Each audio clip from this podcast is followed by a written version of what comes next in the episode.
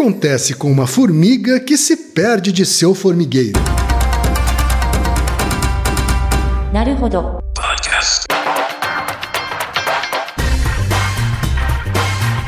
Bem-vindo ao Naruhodo, podcast para quem tem fome de aprender. Eu sou Ken Fuxioca. Eu sou Altair de Souza. E hoje é dia de quê? Fúteis e úteis. E antes da gente entrar na pauta em si, Altair, 3 recadinhos rápidos da paróquia. Vamos lá. Todo mundo já sabe, tá? Número 1. Se você quer colaborar com a produção do Naruhodo Podcast e ajudar ele a se manter no ar, vai lá no apoia.se/Naruhodo Podcast, faça a sua colaboração. Por favor. Bom, número 2, não vai te custar nada. É só ir lá no iTunes Store e deixar 5 estrelinhas e o seu comentário. Isso. Nunca te pedimos nada. E a terceira e última também tem custo zero, tá? É só apresentar o podcast Naruhodo para uma amiga ou para um amigo que não conhece o Naruhodo. Isso. E às vezes até não conhece o podcast. A proposta do Naruhodo é exatamente essa. Como são episódios mais curtinhos, é para introduzir as pessoas à podosfera. É isso aí então, gente. Vamos para a pauta? Bora! Altair, hoje é dia de pergunta bizarra no Naruhodo. Tava sentindo muita falta. Quem sabe como eu fico empolgado com as perguntas assim. E sabe de quem vem essa pergunta, Altair? De quem? Veio da ouvinte Ana Luísa, que tem 31 anos e é psicóloga de São José dos Campos, São Paulo. Aê! Obrigado, Ana Luísa, pela sua pergunta. Muito obrigado. Curiosa, intrigante. Ah, eu gostei muito. Gostei de vocês. Ele fala: olá, Ken, Altair, muito parabéns pelo trabalho. Aê, obrigado. Obrigado, Ana Luísa. Segue um mistério da humanidade para vocês desvendarem. Se uma formiga se perde, ela pode ir morar em outro formigueiro? É muito boa. Essa é a pergunta da Ana Luísa, Altair. Ken, o que você acha, hein? De verdade, eu não tenho nada a dizer sobre essa pergunta. Nada? Você nunca teve interesse em formigas na vida?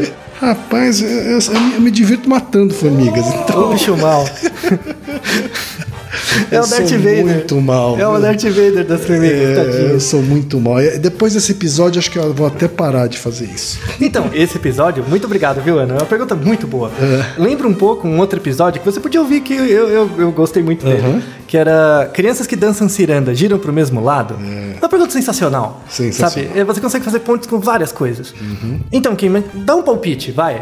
Imagina um ninho de formigas, uma colônia, uma formiguinha se perde. Certo. Da colônia. Você acha que ela pode ser adotada em outra colônia, ela morre invariavelmente, ela acha o caminho de volta? O que você acha? Você não tem nenhum palpite? Eu posso... chutar, isso. Eu posso me colocar no lugar da formiga. Isso, se coloca no lugar da formiga. Eu sou uma formiga. Isso. O que você faria? Ou até não sou uma formiga, eu sou um ser humano mesmo.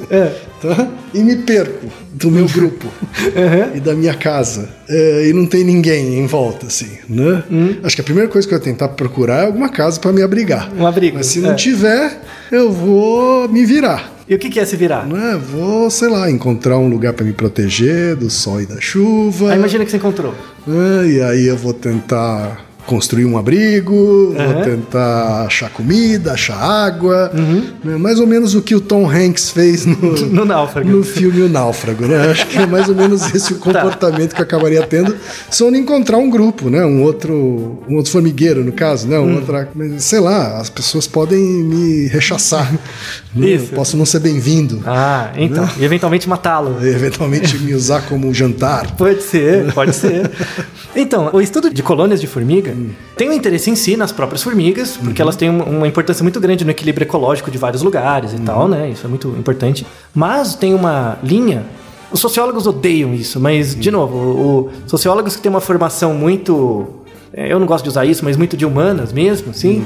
Em geral, não percebe os avanços que essa área da sociobiologia teve. Então, vale a pena um pouquinho de história, só para começar. Em 1975, um biólogo, né, que é o Edward O. Wilson, escreveu um livro chamado Sociobiologia, Nova Síntese. Tá? Que esse livro, na verdade, ele não é o começo, mas ele é o final de uma série de outros trabalhos que culminou... Esse é um livro que, assim, os sociólogos detestam. Assim, os sociólogos que têm uma vertente muito cultural. É que essas divisões... Porque tem muita gente que fala que formigas têm cultura. Assim, a cultura delas, né? Mas, enfim, não vou entrar nesse mérito de detalhe. Mas ele escreveu esse livro e ele mostrou que falou... Olha, veja a produção do Darwin, por exemplo. Aí o Trivers, que é um outro cara que pegou conceitos do Darwin e aplicava em comportamento. Vocês estão vendo que tem coisas que nos animais acontecem e acontecem na gente? Existe uma, entre aspas, uma psicologia comparativa entre espécies, que a gente ilustrou em vários episódios. O episódio da barba, um exemplo. O episódio se cérebro de homem e mulher é igual ou diferente. Tem vários, né, que a gente faz essa ponte. Ele falou, eu acho, assim, no livro, né, eu acho que praticamente qualquer comportamento cultural tem uma base num comportamento comparativo biológico em outra espécie, né? O povo da sociologia deu um piti, assim. Não, mas isso é uma afronta. Paralelo entre inseto e ser humano, isso, por exemplo, nem pensar. Nossa, gerou uma crítica, blá, né? Que é a crítica da sociobiologia, determinismo biológico e tal. Que é uma crítica totalmente descabida, não faz nenhum sentido, tá? Essa crítica já foi superada. Então, inclusive hoje, pesquisadores mais sérios, interdisciplinares atuais, juntam as áreas. Certo. De novo, a gente já fez isso em outros episódios, que toda justificativa de comportamento tem 4 causas. Então, a explicação biológica entraria na causa material e formal, as explicações culturais nas causas eficientes, e aí a causa final seria uma junção das duas. Então, hoje em dia é totalmente possível estudar isso. E de maneira integrada, né? Exato. E o que isso tem a ver com as formigas? Por isso que eu acho estranho que você não acha as formigas legais. Porque elas são muito legais. Tô brincando, né? É claro que eu acho as formigas legais. Formigas são sensacionais. Observar as formigas em grupo, assim, é muito interessante. Isso, trabalhando ali, fazendo as coisinhas dela. Abelhas, né? Também. É muito divertido, assim. Eu gostava muito de fazer isso. Ainda gosto quando dá tempo. Mas vamos explicar essa resposta formalmente primeiro, tá? Geralmente as pessoas falam, não sei, né? Se a formiga volta, se ela acha outro lugar, não sei. Na verdade, você tem muitas espécies de formiga que têm estruturas muito diferentes.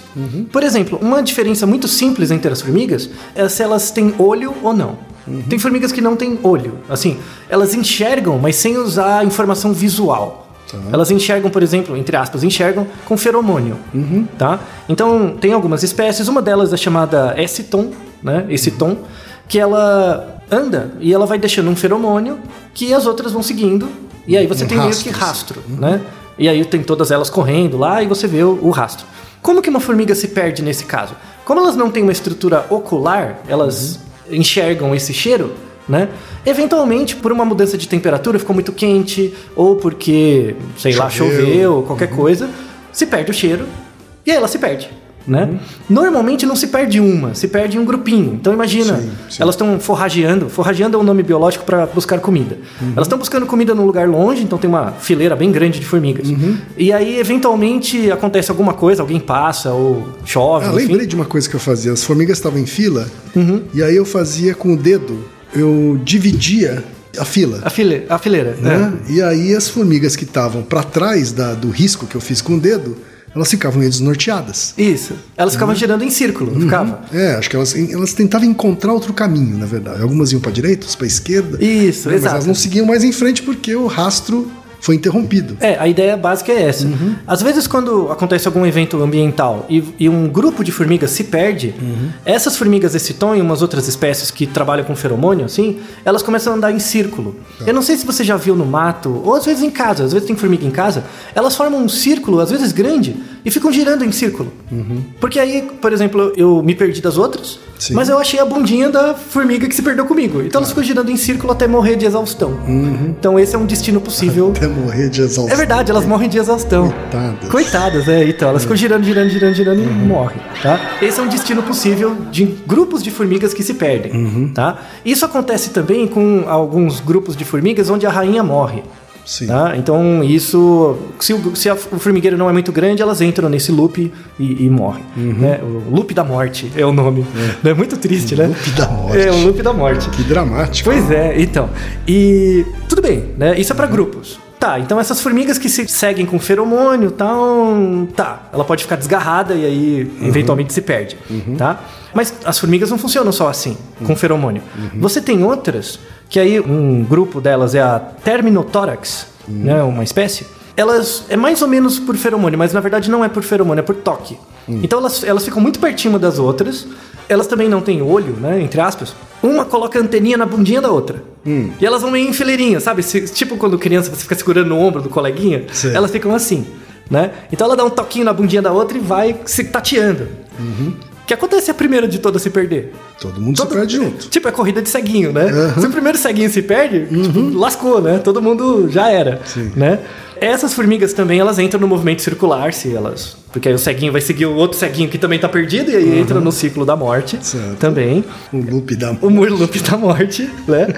Mas essa Terminotórax, ela tem já um proto-olho, assim, ela coleta informação visual. Tá. Um pouquinho. Então isso minimiza, porque você fica encostando o tempo todo na outra, a chance de você se perder é grande, né? Sim. Então ela ainda tem um proto-olho que consegue pegar alguma informação para minimizar essa perda. Então se você, maldoso, colocar o seu dedo ali na frente, ela ainda consegue, tipo, se achar. Tá? Já você tem outras, que é isso não tem explicação, é sensacional. É um tipo de formiga chamado Pachicondrila, é a espécie dessa formiga. É assim, você tem diferentes tipos de formiga, né? Você tem o trabalhador, você tem o soldado, a rainha, tem classes diferentes. Imagina que tem um ninho aqui no ponto zero e a 100 metros tem a fonte de comida. Uma formiga carrega a outra nas costas, então ela carrega o trabalhador nas costas, coloca ele lá, o trabalhador pega a comida e tem que voltar sozinho. Como é que ele aprende o caminho? Das costas da outra, olhando pra cima. Porque eles viram que um pega a formiga e coloca ela de ponta cabeça. Então ela fica olhando pro céu e ela aprende o caminho pelo sol. Sensacional! Sensacional! Né? E não se sabe exatamente o mecanismo, como que ela aprende assim, o caminho, mas ela é carregada, vai lá, ela traz a comida de volta, depois ela é carregada de novo e por aí vai. Tem outras várias espécies que fazem isso. E aí você tem espécies de formiga que tem olho.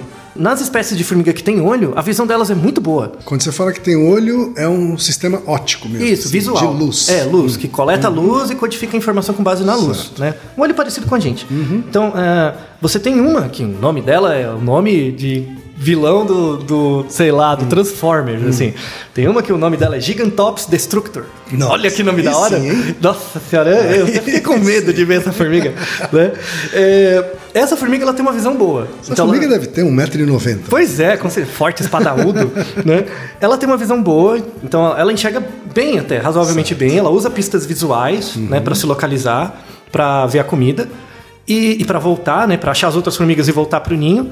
Então, como ela usa pista visual, ela trabalha com ângulo. Então, por exemplo, se o ninho tá no ponto zero e eu vou pra direita, eu me desloquei um certo ângulo, né? Sim. Em relação... Então, ela trabalha muito com essa navegação por ângulo. Tá? E aí ela... Entendo, claro, ela tem uma espécie de bússola. Então. Isso, ela usa como se fosse uma bússola mesmo. E ela usa informação do sol. A posição do sol em relação ao tempo. Veja que interessante. É bem mais sofisticado. Muito, muito. Mas é uma formiga. Mesmo assim, é uma formiga com um cerebrinho ridículo, né? Ela consegue, no cerebrinho dela, codificar a relação entre o tempo passando, porque aí muda a posição do sol, e o ângulo em relação ao ninho. Então é muito sofisticado. Você tem que conseguir um computador com uma capacidade razoável para fazer é como um ser humano navegava quando não tinha nenhum instrumento. Assim, isso. Né? Posição do sol, ângulo de deslocamento. Né? Então, ó, álgebra linear fritando ali na cabecinha da formiga. Né? E você tem uma outra que vive no deserto, né? Que é a Cataglyphis bicolor. Né? Ela tem duas cores. Ela vive no deserto do Saara. Ela era parente de um outro tipo de formiga que fazia feromônio, que se comunicava com feromônio, só que ela perdeu. Por quê? Porque o Saara é muito quente e dissolve o feromônio. Então ela perdeu, evapora. Então ela passou na volta e já perdeu, né? E aí ela desenvolveu uma adaptação... Ela vai e não consegue voltar. Exato. Então, muitas morreram assim, né? Aí ela desenvolveu uma adaptação, né, com base nisso, em que ela aprendeu a contar os passos. A formiga conta. 1, 2, 3, conta os passos. Ela conta quantos passos ela vai pro lugar e ela tem a referência do ângulo, porque ela tem olho. Ela conta os passos em relação ao ângulo. É igual você se localizando para um lugar. Sem dúvida. É igual. Sem dúvida. Harry Potter. Exato. Igual. Ela usa o sol como referência e ainda conta os passos. Veja que sensacional, né? Um outro caso interessante também da maneira como as formigas trabalham. Saiu há pouco tempo, coisa de 2 meses. Nem isso. Menos, falando que teve os furacões, eventualmente, nos Estados Unidos, ali na América Central, né? Uma situação muito triste. Teve um último, né? Um dos últimos foi o Irma, né? Em 2017. E não sei se você ficou sabendo que eles, regiões alagadas, né, por muito tempo, eles encontraram ninhos de formiga boiando. Né? Grandes círculos. Grandes círculos de ninhos de formiga. Então elas se juntam, formam tipo um bloco e começam a andar. E sobrevivem. Desse jeito, isso. Né? Com uma em cima da outra. Isso, assim. A rainha fica no meio, né? E aí, quando seca a água, elas vão e se reorganizam, né? Eu vi isso, impressionante. Impressionante, elas fazem todas essas estratégias para maximizar a sobrevivência. Então, explicamos aqui os mecanismos diferentes pelas quais as formigas se localizam e se movem, né? Mas a gente não respondeu a pergunta ainda. A pergunta central da Ana Luísa. Exato. Então, já vimos o que acontece quando grupos de formigas se perdem, né? Então, essas formigas que têm olho... Agora que você já viu que tem formigas que têm olho, que não tem, feromônio e tal, né? Em geral, quem é do campo sabe que tem muita variação entre as espécies, tá? Eu vou fazer uma coisa bem geral, tá? Os biólogos de insetos me desculpem, tá? Em geral, formigas que usam feromônio... Caso ela se perca, eventualmente, elas entram no loop da morte, né? Em geral. Entra ali, o loop da morte, acabou. Formigas que têm estrutura ocular, né? Elas têm mais chance, vai. Porque elas conseguem, tem pistas, a chance dela se perder é menor, tá? Mas vamos imaginar que uma formiga que... essa primeira que eu falei, que é esse tom, que ela trabalha com feromônio, ela se perdeu. Uma só. Tá. Se perdeu. O que ela vai fazer, né? O que seria esperado? Tem alguns fins possíveis. É um RPG, né? Você solta a formiga, é um RPG, vamos jogar os dados para ver o que acontece, né?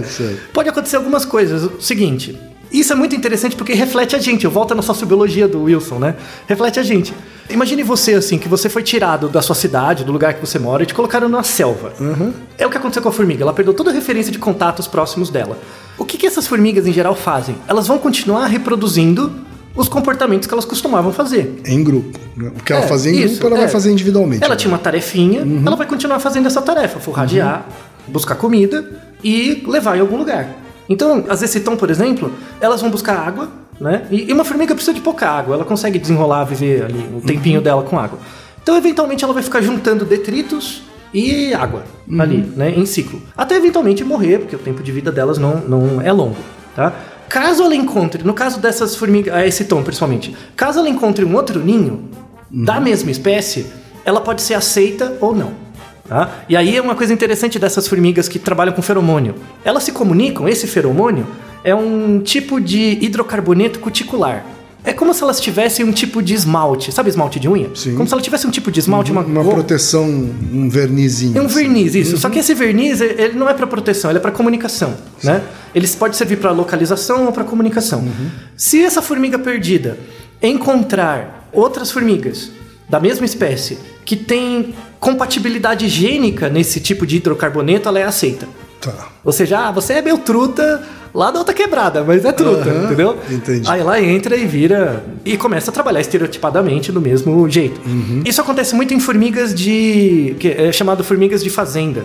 Que são formigas, assim, que formam colônias gigantescas. Juntam várias, assim. Acontece muito isso. Às vezes tem uma colônia de formigas e a rainha morre ou fica doente, alguma coisa assim. Às vezes essa colônia é incorporada por outra colônia.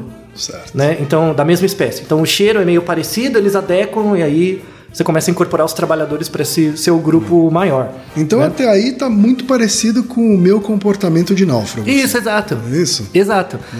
Grande paralelo aí. Exato. Outro desfecho que pode acontecer. Ela eventualmente vai ficar ali trabalhando, fazendo as coisinhas, e ela morre, né? Outra coisa é ela encontrar formigas de outra espécie, e aí ela é morta. Pelas formigas de espécie diferente.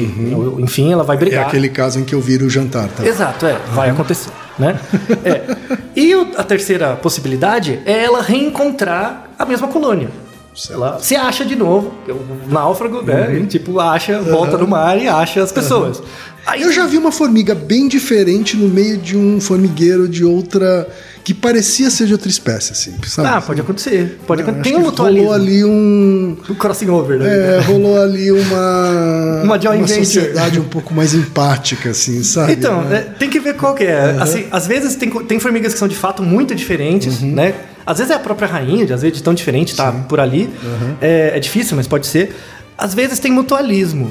Às vezes tem certas colônias que trabalham juntas. Sim, pode rolar uma troca. Faz uma joint venture, assim, uma coisa. É raro, tá? Tem casos mais interessantes ainda que tem certos micróbios, certas bactérias em geral, que matam, eles matam a rainha, né? E controlam os outros.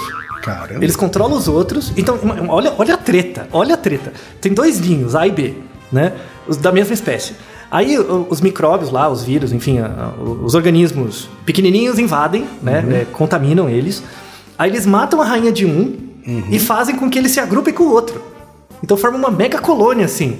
Você tá achando que Game of Thrones é da hora? Vocês nunca viram formigueiro. Formigueiro é muito melhor. Essas coisas de que dragão, o quê, velho? Tá uma formiga, mó da hora, bem melhor. Tá? E se inspiraram na formiga, certeza. Né? E aí, é o último destino da formiga, né? Caso ela reencontre o ninho original, ela pode ser aceita ou não. Vai depender de quanto tempo ela ficou perdida. Ah, ela pode não ser aceita. Pode não ser aceita. Por quê? Ser vista como uma traidora. Não sei, é porque o que acontece? Como ela tem esse hidrocarboneto dela de identificação, se ela fica muito tempo sozinha, ela perde isso. Porque isso é realimentado pelo contato com as outras. Ela perde. Caso ela demore muito e volte, ela pode ser reconhecida como um diferente e aí ela é morta. Pelos próprios pares. Então ela já era condenada desde que se perdeu. Mas por que ela pode ser vista como diferente? Porque ela perdeu esse... as características físicas? Não, ela perdeu esse verniz dela. Ah, o verniz. Ela perdeu a identificação. A armadura dela. Perdeu o cara crachá, sabe? Sei. Perdeu o crachazinho dela e, ó, você já não é mais daqui e mata ela. Que final triste, não é? Que tristeza. Que tristeza da coitadinha da formiga. Aí é muita tristeza, né? Verdade, não é? Ela vai, explora o mundo. Se salva, passa todos os perrengues e morre na volta. Quando volta... lembra... A Cersei vai lá e... Então, mas isso... Você não é mais um Lannister. Me lembra muito essa situação, aquele o primeiro original, Planeta dos Macacos, que o cara descobre que ele tava no planeta Terra mesmo, tipo, é isso. Tipo, voltei, agora tudo macaco e eu me ferrei, né? É exatamente isso. E isso reflete muito o comportamento humano. O comportamento humano é assim também. Sim. Então... na verdade, todas as hipóteses que você colocou servem como alegorias do comportamento social humano também. Aliás, a escolha da sua palavra foi muito boa. Não é uma analogia ao comportamento humano. É uma alegoria ou uma metáfora. Sim. Então, vamos fazer uma metáfora até mais própria. Imagina o seguinte, imagina que nós fomos invadidos por ETs, tá? Esses ETs são... Cada um deles, a altura média deles é 50 metros de altura. Eles têm tamanho de prédios. Né? Então a razão entre uma pessoa e uma formiga é um pouquinho mais de 1 para 50, mais que isso, né? Mas imagine que fomos invadidos por ETs que têm tamanhos de prédios, assim, é uma coisa colossal, né? Ou seja, a gente vira uma formiga. A gente vira uma formiga perto deles. Imagine que eles são relativamente bonzinhos e eles vão estudar a gente. Do mesmo jeito que a gente estuda a formiga, eles vão estudar a gente. Você acha que esses indivíduos de 50 metros descobririam, assim, dada essa desproporção, que nossa sociedade é tão rica quanto de fato é? Rica do ponto de vista de comportamento, de conteúdo, de cultura. Você acha que eles teriam acesso a isso? Você está levando em conta que a gente fala, por exemplo? Não, tudo bem. Então, as formigas também falam, se comunicam. Só que eu não sei o que elas comunicam. Sim, eu não percebo a linguagem. Não necessariamente eles vão entender o que a gente fala. Isso. Né? Acho que eles vão entender só um pedaço da gente, né? Vocês podem fazer um barulho. É igual a ave, né? Você vê a ave cantando, você não sabe o que ela está falando uma para outra. É a mesma coisa. Eles vão ter um entendimento parcial do que a gente é. Né? Exato. Então, é exatamente o que a gente faz com as formigas. A gente não reconhece que tem características nossas que evoluíram, levando em conta as sociedades mais, entre aspas, simples das formigas, e estão presentes na gente, né? A gente não leva em conta isso como sendo uma parte do humano, porque a gente acha que eles são simples demais. Né? Quando a gente coloca isso numa outra perspectiva, você vê a importância desses estudos para entender comportamentos de grupo, não indivíduo. Não quer dizer que você é uma formiga. Você pode se sentir uma formiga, dependendo do trabalho que você faz, da vida que você faz. Né? Isso pode ser uma alegoria de representações sociais. Mas, do ponto de vista global, nós somos muito parecidos com as formigas, sim. Nós nos comunicamos, nós temos padrões de comunicação diferentes. Quando a gente se perde, a gente estabelece padrões estereotipados parecidos. A gente busca líderes para seguir também. Isso, né? Tem relações hierárquicas. Isso é do humano mesmo, é causa formal, básica, né, que é presente em todas as sociedades. E daí o interesse.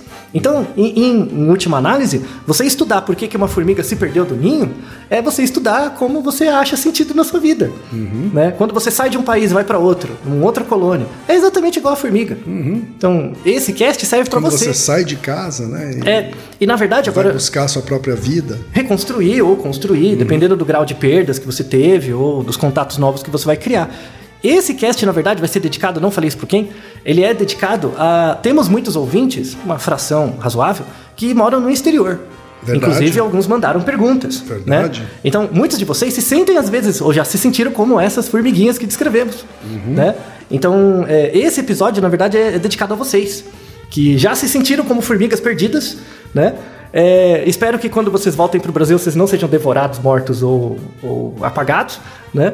Mas, de fato, inclusive tem alguns trabalhos que falam isso, mas são trabalhos muito recentes, então não vou divulgar as evidências deles, porque ainda é muito discutível, que relaciona, por exemplo, sociedades de formiga com xenofobia. Uhum. Né? É um episódio que eu tenho muita vontade de fazer mais pra frente, quanto mais trabalhos saírem sobre isso, que padrões de comportamento de formiga frente a estresse refletem muito comportamentos sociais em situações, por exemplo, que você tem na Europa. Uhum. Né? Então, volta a questão da sociobiologia do Wilson. Pretendemos falar disso em breve, mas isso é dedicado a vocês, brasileiros que moram fora. Eu vou até falar aqui, Altair, os países que mais têm ouvintes fora do Brasil. Ah, legal. Segundo as nossas estatísticas aqui, o Data Naruhodo, né? Em primeiro lugar, os Estados Unidos. Uhum. Tá? E em segundo, olha só, o Japão. Ah, temos muitos brasileiros no Japão, claro. Exato. E aí, em seguida, vem Portugal, Canadá, Austrália, Alemanha, Reino Unido, Espanha, Holanda, França e Argentina. Depois Itália, México, Nova Zelândia, Chile, Suíça, Rússia e Uruguai. Esses são os 20 países, né? Ótima avaliação. Onde a gente tem mais ouvintes fora do Brasil. Pois é. Né? Tem muitas formiguinhas espalhadas. Então, para esses países e todas essas formiguinhas espalhadas pelo mundo, né? A gente dedica esse episódio. Exato. Naruhodo, ilustríssimo ouvinte. Naruhodo. Você sabia que pode ajudar a manter o Naruhodo no ar? Ao contribuir, você pode ter acesso ao grupo fechado no Facebook e receber conteúdos exclusivos. Acesse apoia.se/NaruhodoPodcast. E você já sabe, aqui no Naruhodo, quem faz a pauta é você. Você tem alguma pergunta pra gente ou quer comentar algum episódio? Escreva pra nós. podcast@naruhodo.com.br. Repetindo? podcast@naruhodo.com.br. E lembre-se, mande nome completo, idade, profissão e a cidade de onde você está falando. É isso aí. Naruhodo. Esse podcast é apresentado por b9.com.br.